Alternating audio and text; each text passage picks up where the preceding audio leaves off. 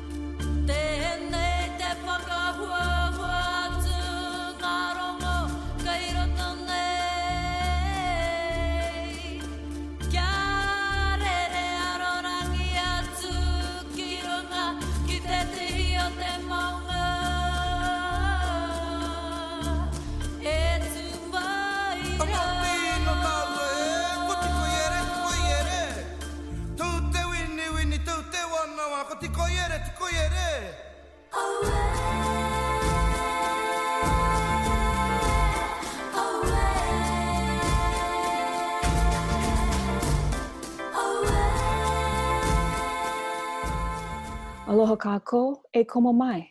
Heartfelt greetings and welcome. I shake your hand with good feelings in my heart, and the whole world is a beautiful day. You're listening to First Voices Radio, coming to you this week from Hawaii Nei, or the illegally occupied Hawaiian Kingdom, as we Kanaka Oiwi call it, but known to most people as Hawaii. I'm Ann Kayla Kelly, sitting in for your host, Tiokasin Ghost Horse. And on his behalf, I thank you for your generosity, as always, and for being here. Because without you, this show cannot go on. This is all native hosted, all native produced, First Voices Radio, now in its 28th year of broadcasting. Our First Voices Radio producer is the magnificent Liz Hill. I want to welcome the nearly 100 community public and commercial radio stations that carry First Voices Radio. And thank all of you who monitor this program online and around our mother, the earth. Now, as Tiokasin would say, let's count coup. Our guest for the entire hour is singer, songwriter, all around Indigenous artist, educator, and advocate, Buffy Sainte-Marie, with a few cardinal birds and roosters chiming in in the background. It would take half the length of this show, at least, to list her contributions and awards, so I'll just mention a few. In addition to more than a dozen honorary doctorates in music, the humanities, letters, and law, Buffy Sainte-Marie was inducted into the Canadian Songwriters Hall of Fame and is the first Indigenous person to receive an Academy Award. But for First Nations peoples, she holds a special place in our hearts, not only because of her accomplishments, but because of who she is and what she's endured. Her career spans more than 50 years, and although her peers include Bob Dylan, Leonard Cohen, Joni Mitchell, and many other big names from the 60s, Buffy was singled out and blacklisted during the administrations of Presidents Johnson and Nixon. And as you can imagine, that severely impacted her career in the United States. Yet, despite that, she has recorded 21 albums so far and continued on as a performer. And she still stands strong for Indigenous peoples, for all peoples, for justice, Mother Earth, and for animals. Her songs are about love, war, poverty, being Indigenous, and living as your true, authentic self. And she's never stopped doing all of that with the urgency and power of a poet who has the courage and will of a warrior. Her songs have been recorded by Barbra Streisand, Celine Dion, Cher, and too many people to name here. So before we get to the interview, I'm going to play a medley of what a few others have done with some of her songs. We're going to do a song by Buffy Sainte-Marie. Indian legislation's on the desk of a Durack congressman. He don't know much about the issues, so he picks up the phone. Ask the advice of the senator out in Indian country, a darling of the energy companies, ripping off what's left of the reservation. I learned a safety rule. I don't know who to thank. Don't stand between the reservation and the corporate bank. They're sending federal tanks. It isn't nice, but it's reality. Bury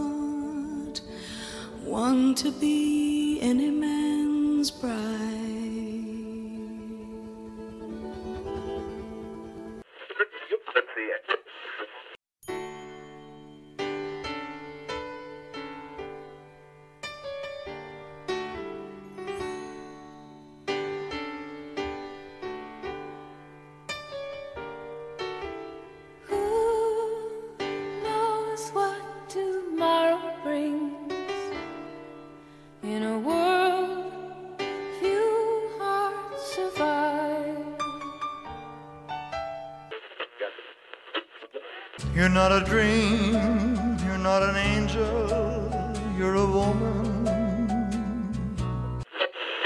I'm not a king, I'm a man. Take my hand. We'll make a space in the life that we planned. and he will stay until it's time for you to go. He's five foot two and he's six feet four. He fights with missiles and with spears. He's all of 31 and he's only 17. He's been a soldier for a thousand years. He's a Catholic, a Hindu, an atheist, a Jain, a Buddhist and a Baptist and a Jew. And he knows he shouldn't kill, and he knows he always will kill you for me, my friend, and me for you. And he's fighting for Canada, he's fighting for France, he's fighting for the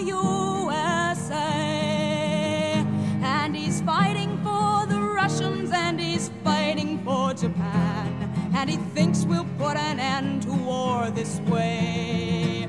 And he's fighting for democracy, he's fighting for the Reds. He says it's for the peace of all. He's the one who must decide who's to live and who's to die. And he never sees the writing on the wall. But without him, how would Hitler have condemned him at Dachau? Without him, Caesar would have stood alone. He's the one who gives his body as a weapon of the war. And without him, all this killing can't go on. He's the universal soldier, and he really is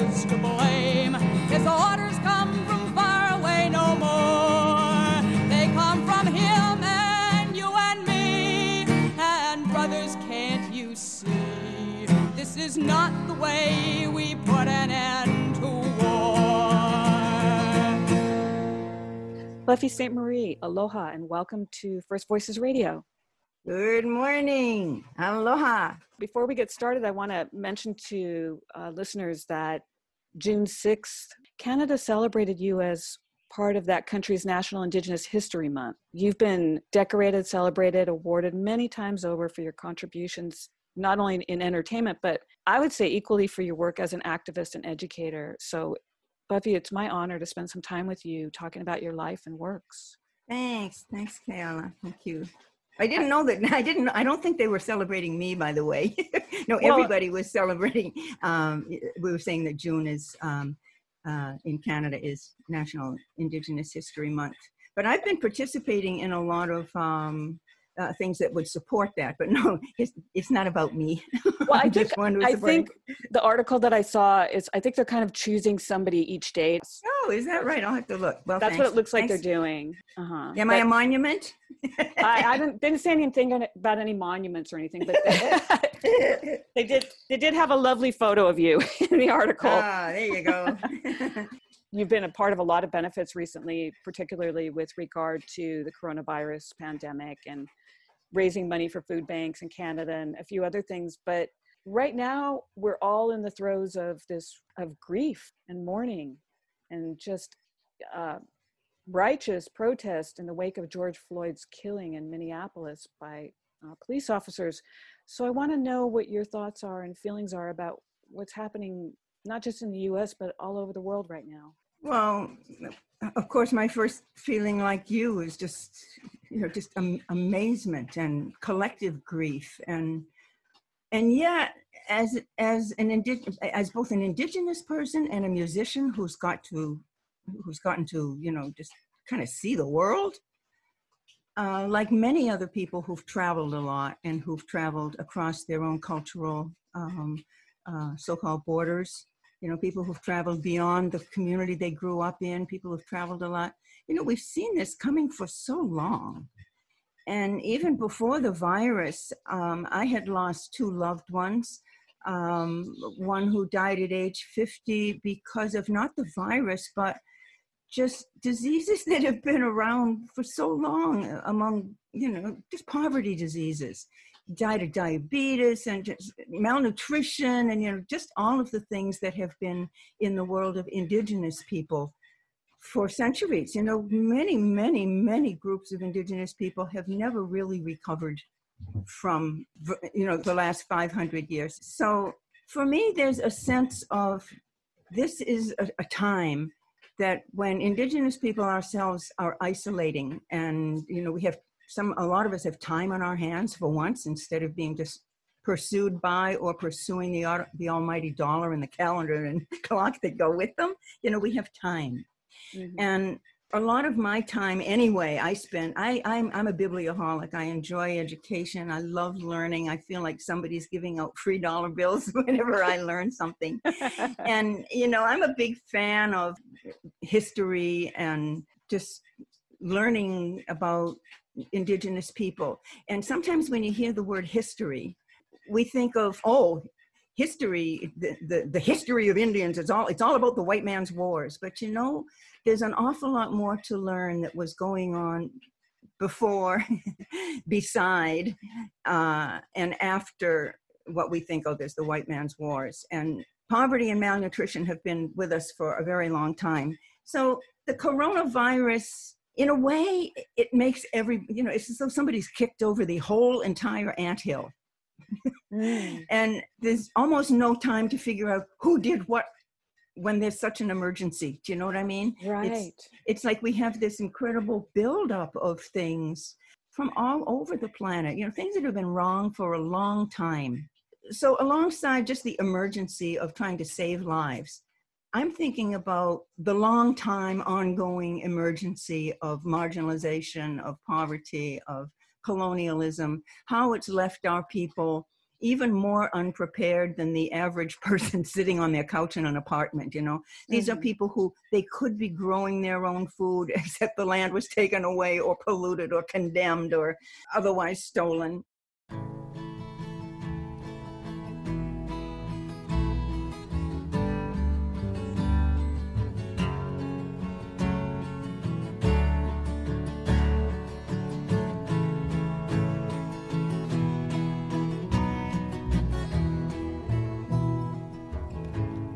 you remember the times that you have held your head high and told all your friends of your Indian claim. Proud good lady and proud good man, your great great grandfather from Indian blood sprang, and you feel in your heart for these ones. Oh, it's written books and in songs that we've been mistreated and wronged. Well,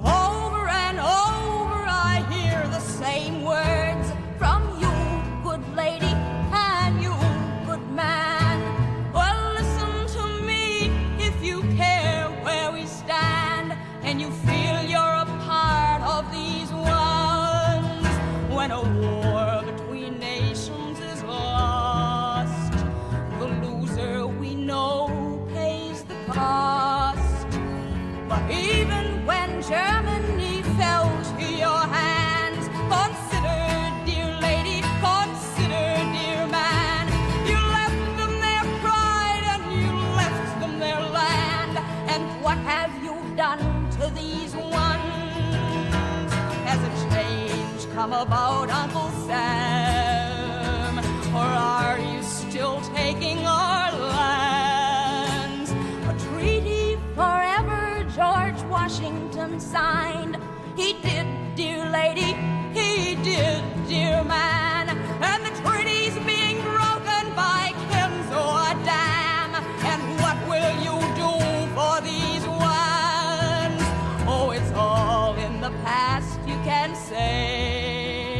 But it's still going on here today.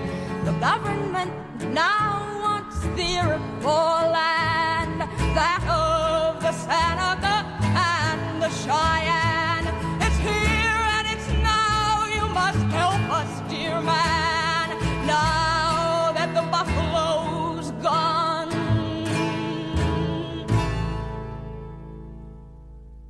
You know, we have our own ways of health, of uh, mental health supports that, you know, most of us don't even talk about them. We don't even talk about the alternatives that exist or and that existed. Yeah, the Um, traditions really. Exactly. And some and, and when we think about traditions, a non-indigenous person hearing us for the first time might think traditions, oh, that means they wear feather bonnets and you know their style of music and dance. They think of that as tradition, which is fine. But our traditions of science and health and medicine, I mean, most people are unaware that um, indigenous people on this side of the water invented things like the rubber bulb syringe, cranial surgery, mathematics, uh, which has only recently been um, caught up to by computers, um, scientific inventions, medicines, You were- you know, you were talking- achievements in science and, And sports. astronomy. You were talking about this in the clip I saw about um, uh, the National Indigenous History Month. They had a clip of you talking about sports. I did, yeah. That was that was when you know I'm kind of strategic sometimes because because I've been doing this for so long. I get a lot of rabbits to pull out of my hats, and some of those rabbits, some of those rabbits came about you know in my childhood or in the '60s or something, and those rabbits are still in there. And one of one of the rabbits is just taking a good look at something uh, without bias and trying to enjoy learning. For National Indigenous History Month, I was trying to fire people up about, you know, whether you're Indigenous or not. Did you know that team sports were invented on this side of the water?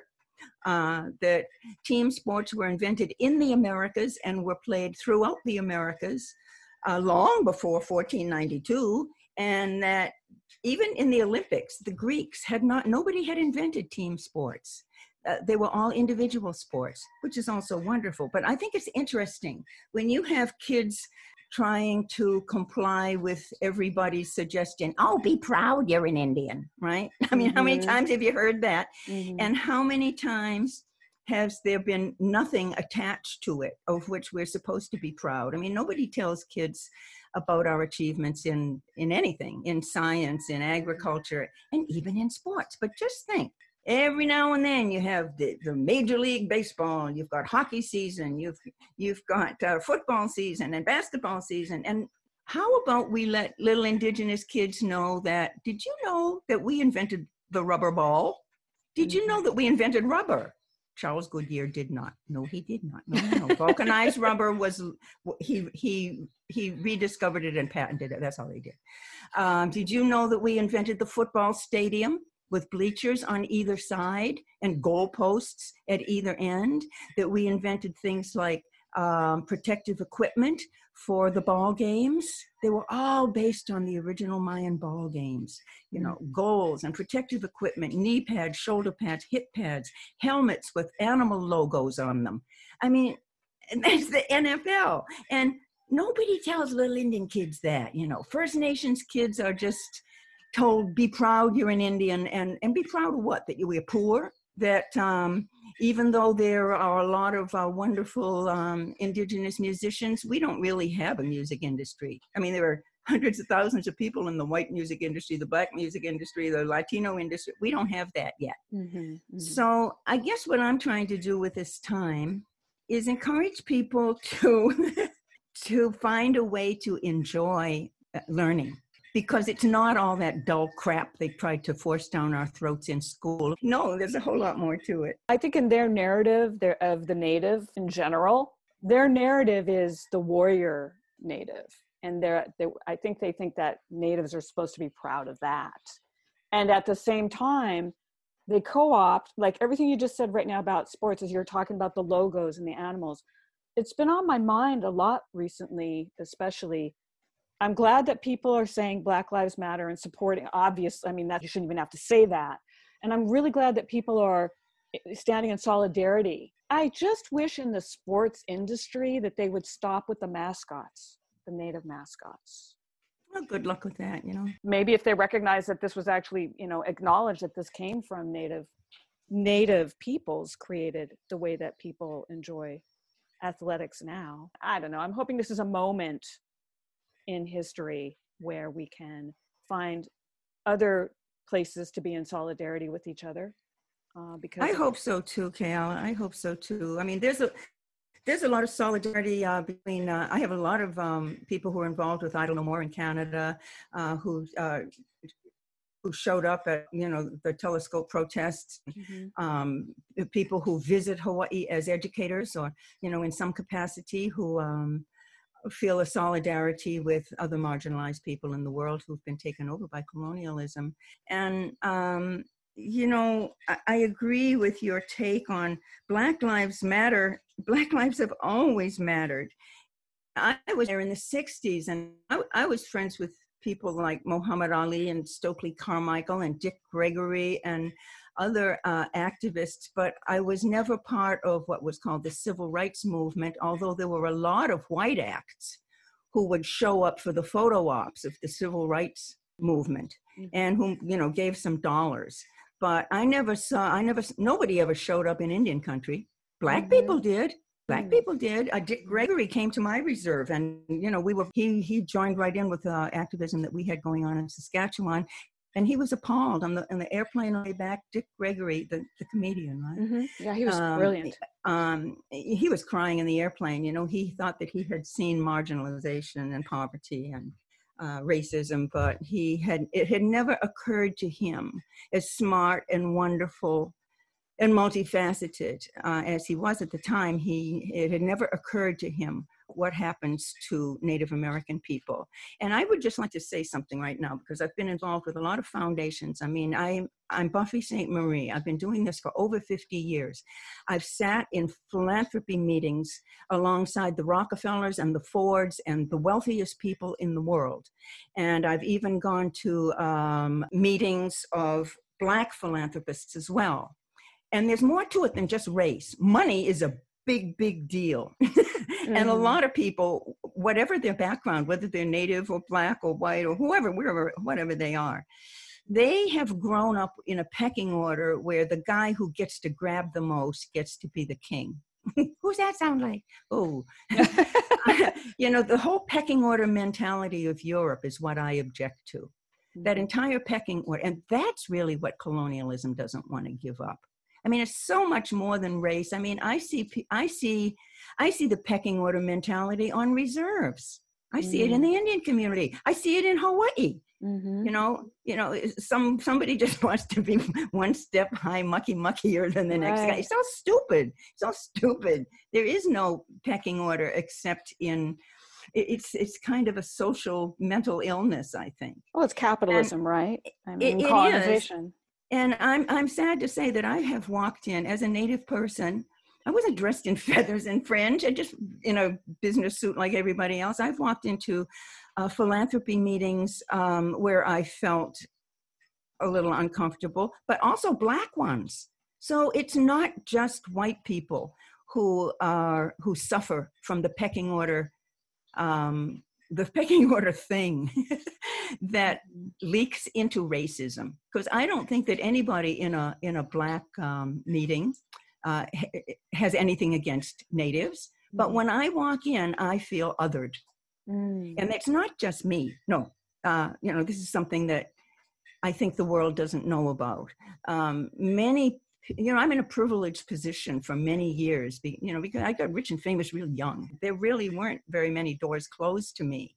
But when i got in the door i sure learned what it was like to be I, I- can't say mistreated because these nice people, whether they're white or black, whatever they are, they were on their best behavior, but they were chil- they were children, you know, they were sponges of the pecking order who had soaked up the idea of, you know, is this person higher than me or lower than me? Uh, is is this competition or is this collaboration?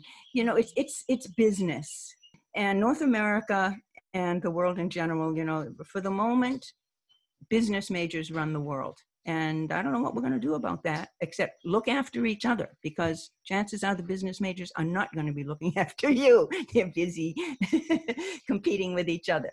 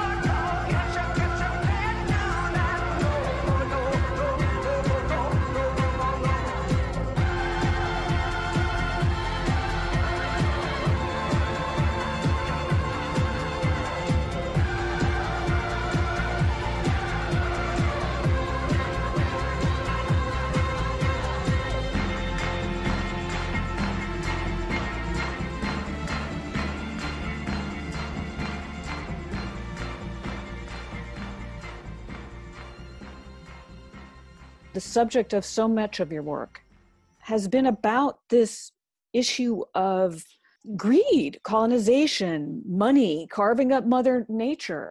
And Yeah. and and so you've actually been addressing this for a long time. Yes, I have. And so have a lot of other indigenous people. Our resistance is not new. It never has stopped. It's only like every 30 years that somebody gets their name in the paper because there's big business competition for that newspaper space too. So, you know, it's a lot of, I think a lot of my indigenous friends uh, at one time in, or other in their lives have been shocked to come to the realization that, you know what?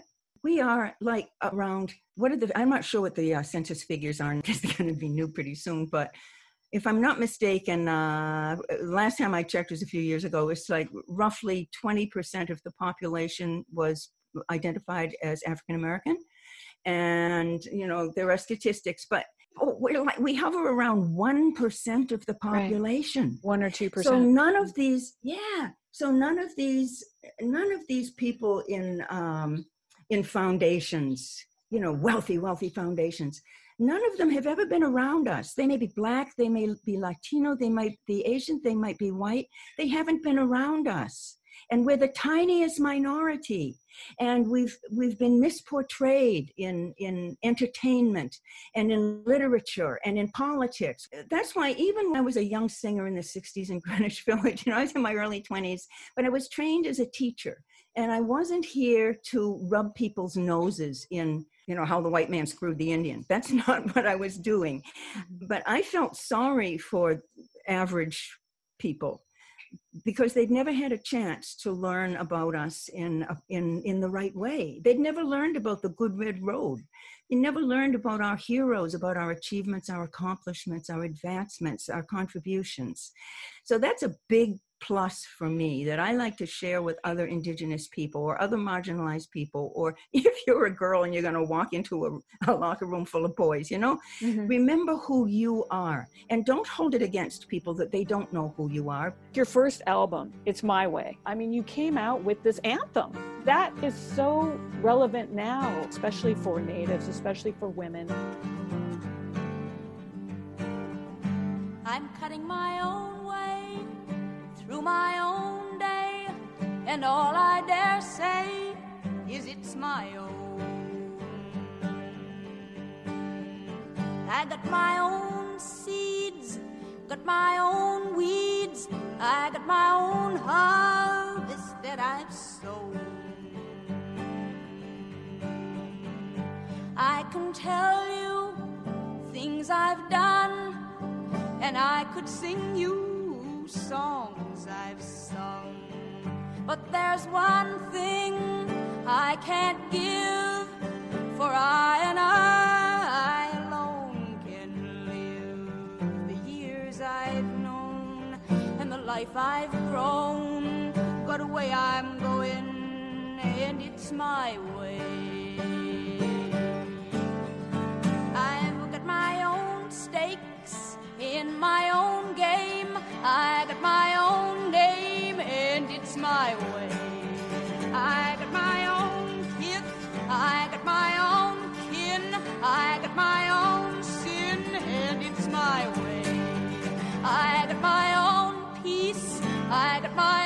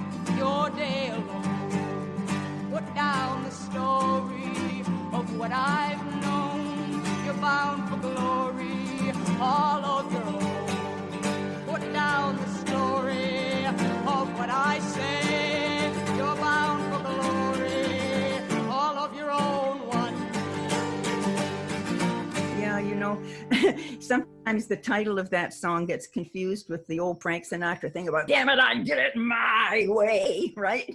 But you predated it's that. Your song, your song Yeah. came first. yeah, yeah, yeah. But my song is not about "It's my way." My song is about "It's my way" with the emphasis on "way," and what it- what that means is it's my path, my um, my dharma. You know, it's my it's my yoke. You know, like a like an ox has a yoke. This is this is what I'm taking on myself. This is my path. This is my not so much my destiny or my fate, but um, uh, this is the path that I can see. You know, and as a little girl, I grew up in the woods, and um, I was I just knew paths that you know just me and the animals knew. Ah. I would yeah, and so the, just the the idea of of uh, cutting your own way, being the first, just because you just want to know what's ahead. If you do um, make that road, not take it, but make it. I don't know. It's just, um, I guess it's, it, I don't know. It's just a very positive streak in me.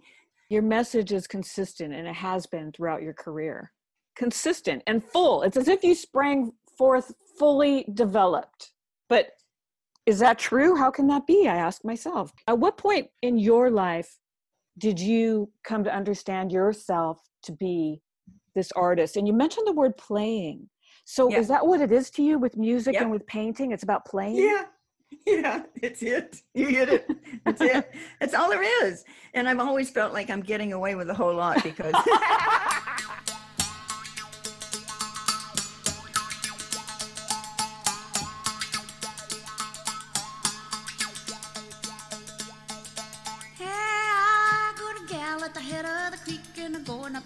about two times a week.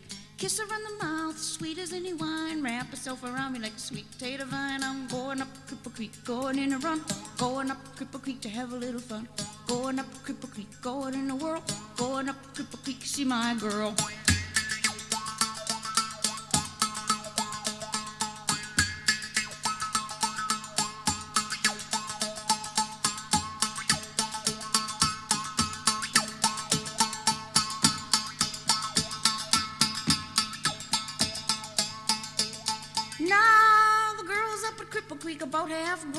Jump on a boy like a dog on a bone. Roll my britches up to my knees. Wait, old Cripple Creek, and ever I please. I'm going up Cripple Creek, going in the run. Going up Cripple Creek to have a little fun. Going up Cripple Creek, going in the world. Going up Cripple Creek to see my girl.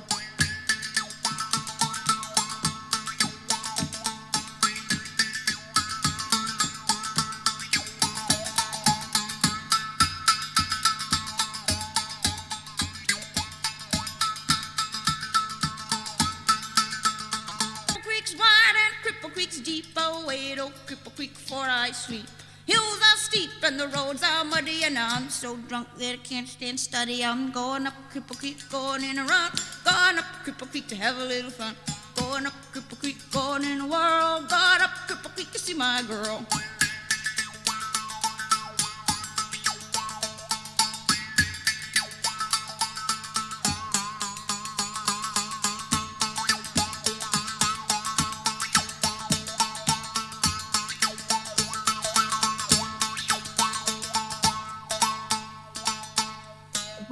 Was ever a professional singer or songwriter, um, I was a teacher. I, I went to teacher college. My major in college was Oriental philosophy because I've always been so crazy about uh, hearing people's reports of their own interactions with the Creator. And and for me, uh, you know, I majored in Oriental philosophy, but I had grown up outside of churches. Um, although I lived with a Catholic family for a while and I liked that. Uh, I never had people um, bullying me into churches and religion. Consequently, I've always been quite um, open. You know, I'm, I'm, I, I'm, I'm highly educated on the bad they've done, but um, I, I, uh, I, I don't feel as though I'm prejudiced against organized religion. They're just business. It's what they are. And my attitude to business, I might have a terrible attitude to a business, but my my feeling is that anything that people love, you know, it's going to be like honey, and you're going to you're going to attract you're going to attract thieves. Um, sports, oh, so many thieves in sports. Entertainment, the arts, uh, exploitation. It's like part of it is exploitation, right? Well, exactly. Anything anything that tastes good, exploiters are going to come along and they're going to say, "Oh, we're not exploiters. We're entrepreneurs." Entrepreneur is entrepreneur is like the holy grail these days. Oh, yes, I want to be an entrepreneur. Well, let me tell you, entre means in between, and preneur is a taker. So an entrepreneur is somebody who, okay, you have something and I have something. An entrepreneur is the guy who gets between and takes from both of us, getting in between our relationship um, in order, he will say, or she will say, to facilitate and make it better. And that may be the case, but it isn't always. so we have to remember that business is not what makes the world go round, it's people. But business at the moment, I think, is just totally out of control. And in my studies of Oriental philosophy, I learned that in India, for instance, people would consider anytime any one group is running things, you get trouble. For instance, if it's religion running things, you get the Inquisition. But there's always business behind it. If it's the warrior class who are running things, oh, you got trouble. But there's always business behind it. See, there's always this stupid business pecking order entrepreneur thing with which people get away with all the skullduggery they do in their personal lives, in their business lives, in their national uh, and tribal lives. And it's all hoo ha, but we know that. And I've kind of known that from the time I was little. I didn't know what the world was about, but I know they told me that I couldn't be an Indian because there weren't any more. I was adopted. Um, and the, oh, there may be some in Arizona, but no, you must be mistaken. And I was also told that I couldn't be a musician because I couldn't read music. No, people like me invented music, and then people like music teachers learned how to write it down so that Exactly. non-musicians can play. Right? Yeah. Yes. So the first thing that comes to mind is play. No, mm-hmm. when I was a kid, that's what I did. I played. I was afraid of the other kids. I was the youngest one in my class. I was the smallest one in my class. I got bullied, and there were pedophiles in the house and in the neighborhood. It was a combat zone from from the get go. And I used to go to the piano just to have some fun and hide. But I couldn't. You know, in school, I was um, shunned in, uh, for. You know, I couldn't pass a music class, and I couldn't join band. I couldn't be Oh in chorus. God, I No, can't even believe this part. no, well, of course, because I couldn't read music. I would get bad marks. And then mm-hmm. because I got bad marks, they wouldn't let me play. And then I would go home and I'd play fake Tchaikovsky and fake Mozart on the piano, and nobody would know it. So mm-hmm. I've been the way I am for a very long time. And mm-hmm. I learned very early that this world is sometimes just plain either blind or stupid, at least as far as I'm concerned. They mm-hmm. say that I cannot be indigenous because they don't know any Indians. And they say that I can't be a musician because I can't read European notations. So I learned very early that sometimes the world is just full of it. Sometimes they're just plain mistaken where you're concerned, or where your community is concerned, or where your talents and style are concerned. So I guess I learned how to embrace the passion of solitude and what you can do in solitude to keep yourself amused. I think that's why I like learning so much and why I'm a biblioholic. Mhm. Well, you know, I read I read Andrea Warner uh, Warner's amazing book. By the way, that was a great piece. Her biography about you. Oh, And- Andrea Warner, what a great writer, huh? Oh, she did such a great job. I gotta Oh, tell you, I such a good book. I, so. hope more Yeah. people Yeah, buy she it. wrote. She wrote, she wrote my autobiography, and it was the second. uh, I mean, she wrote my biography. Excuse me. Autobiography, But it was the second one done about you. It was, yeah. Blair Stonechild uh, knows my family, and he's uh, he's uh, the head of Native Studies at First Nations University in Regina. And several years ago, he wrote a book about me called "It's My Way." But Blair is not a music writer at all; he's a historian. So the two books are very, very different. Mm-hmm. And um, e- neither one of them could have been written by the other writer. So Andrea's book is about show business, music, feminism, um, uh, activism. But Blair's book is about history. He knew my family. He knows Cree traditions. Mm-hmm. So he, he's looking at it from uh, the. It's very, very interesting combination. But yeah, Andrea's book is really fun to read, isn't it?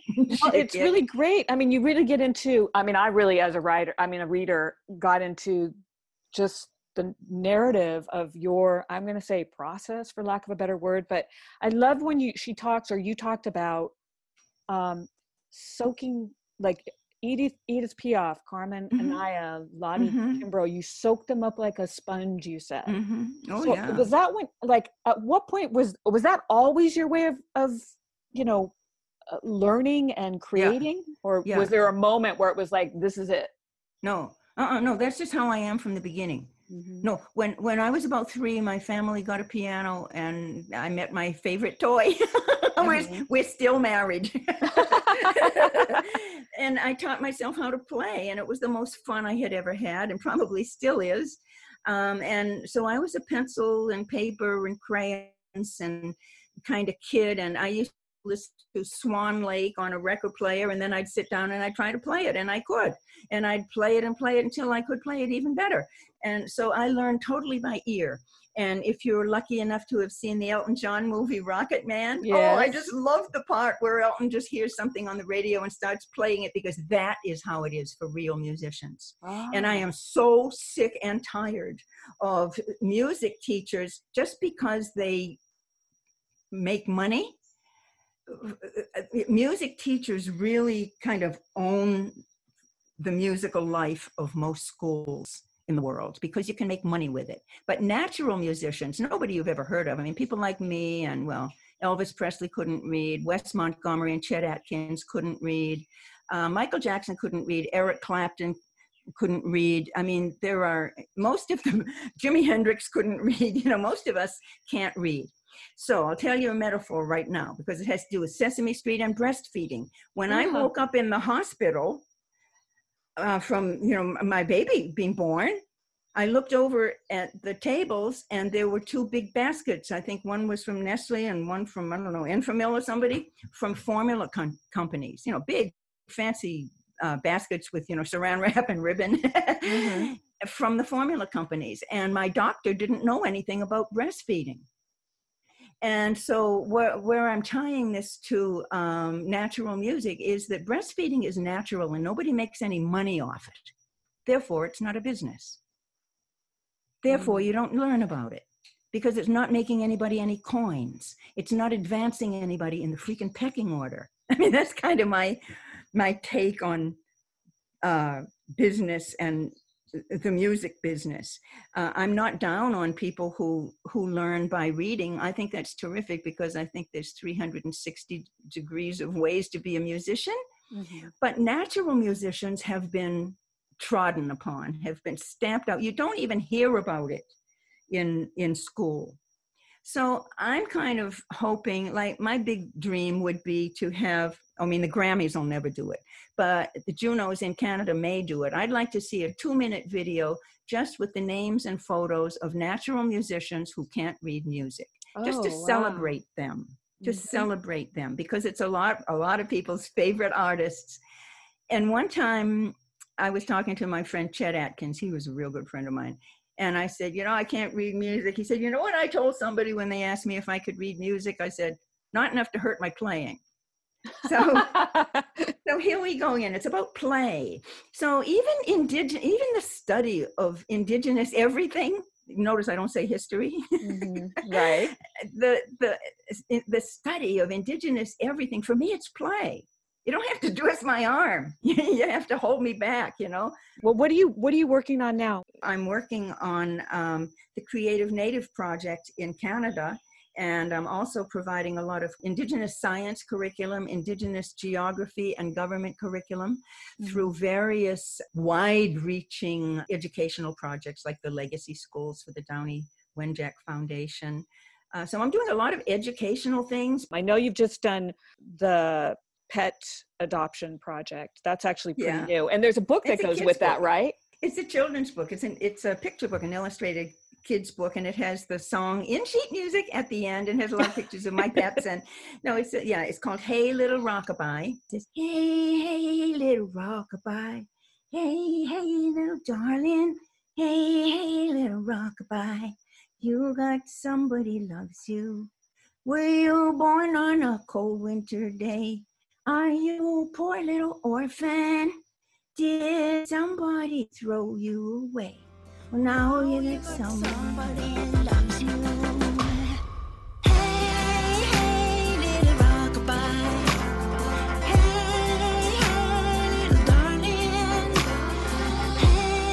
hey,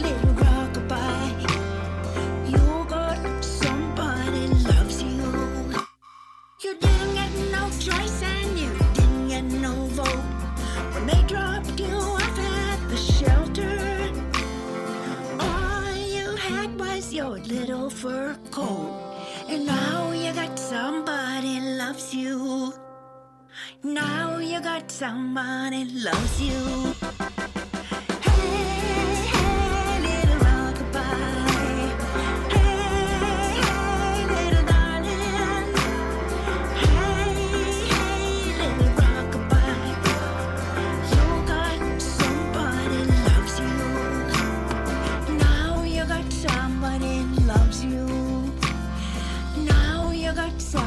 Somebody loves you. So, what I'm Uh-huh. saying is that just like we started in the very beginning of this conversation, marginalization, poor health, police brutality, this is not new for, for Indigenous people. Trying to protest and being confronted by, you know, just the military attitude, uh, even in our neighbors, this is not new. This is not new for us. And, and for me, it puts me in a funny position when I'm watching the news. You know, so often, I mean, I don't, I don't want to be snarky and smarmy too much. Sometimes I'm just saying, well, yeah, this, this has been going on for ages in our neighborhood, and you guys are just finding out. But I think it's always like that. And I think that as Indigenous people, we always have to remember what a tiny minority we are. We are amazing, but there aren't many of us. So, mm. really, I think it pays to, you know, learn your stuff, know what you're talking about, and learn how to enjoy it. Once the virus and everything kind of settles, hopefully that'll be soon. You'll be back on tour. Oh gosh, yeah, we had to cancel. I, I don't know how many concerts. I mean, show business just fell to its knees. You know, we, there's there's nobody doing anything. Well, Buffy Sainte-Marie, it's been my honor and privilege to have you on the show. And I can only say continued health, love, and success because you're such an inspiration to millions and millions of us. I'm just one, but you Oh, are thank you, truly an inspiration. Mahalo nui for this this time with me today. Oh, my pleasure. And please give my regards to Tiokasin and carry it on. You've been listening to First Voices Radio. I'm Ann Kayla Kelly, sitting in for Tiokasin Ghost Horse, who will be back live in the studio next week. At the top of the show, we heard Indigo Girls singing Bury My Heart at Wounded Knee.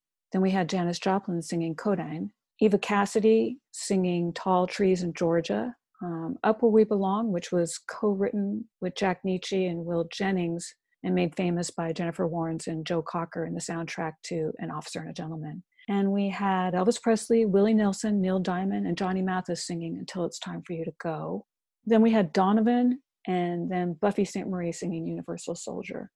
After that, we heard Now That the Buffalo's Gone, No No Keshagesh, It's My Way, Cripple Creek, and Hey Little Rockabye. Mahalo nui loa for allowing me to share this sacred time with you. Please stay safe and healthy and be what Hawaiians call maka'ala. Keep your eyes open. Don't miss the signs and choices and chances the universe is putting right in front of you. We close now with Buffy Sainte-Marie singing Carry It On.